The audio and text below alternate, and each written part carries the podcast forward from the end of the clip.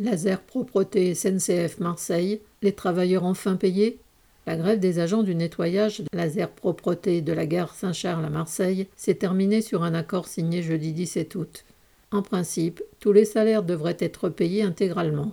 Un gréviste revenait sur le fait que, lors de la dernière paye, on lui avait, entre guillemets, pris 400 euros. C'était des heures de nuit pas payées comme il faut, pareil pour le travail le dimanche. Le dirigeant syndical du CAT, au nom de l'intersyndicale solidaire CAT, a assuré à la fin des négociations que les salaires devraient être versés rapidement.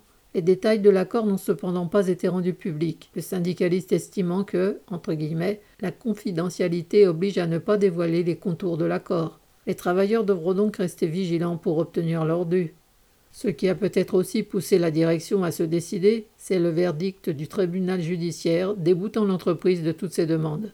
Concernant le salarié accusé, entre guillemets, d'entrave à la liberté du travail et d'avoir créé un trouble manifestement illicite, la demande de laser propreté est rejetée et elle devra lui verser 1500 euros.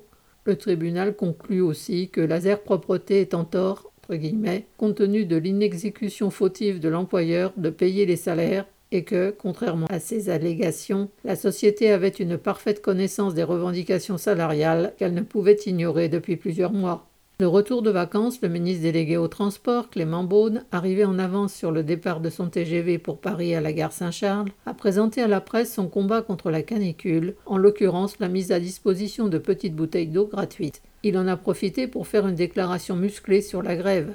Entre guillemets. Ce qui s'est passé est scandaleux. C'est la troisième fois cette année que la gare est transformée en porcherie. Tout comme le préfet et le maire de gauche, Benoît Payan, qui avait fait appel à une autre société pour nettoyer la gare, sous escorte policière, le ministre est manifestement beaucoup moins scandalisé par ce patron qui ne paye pas les travailleurs. Correspondant Hello.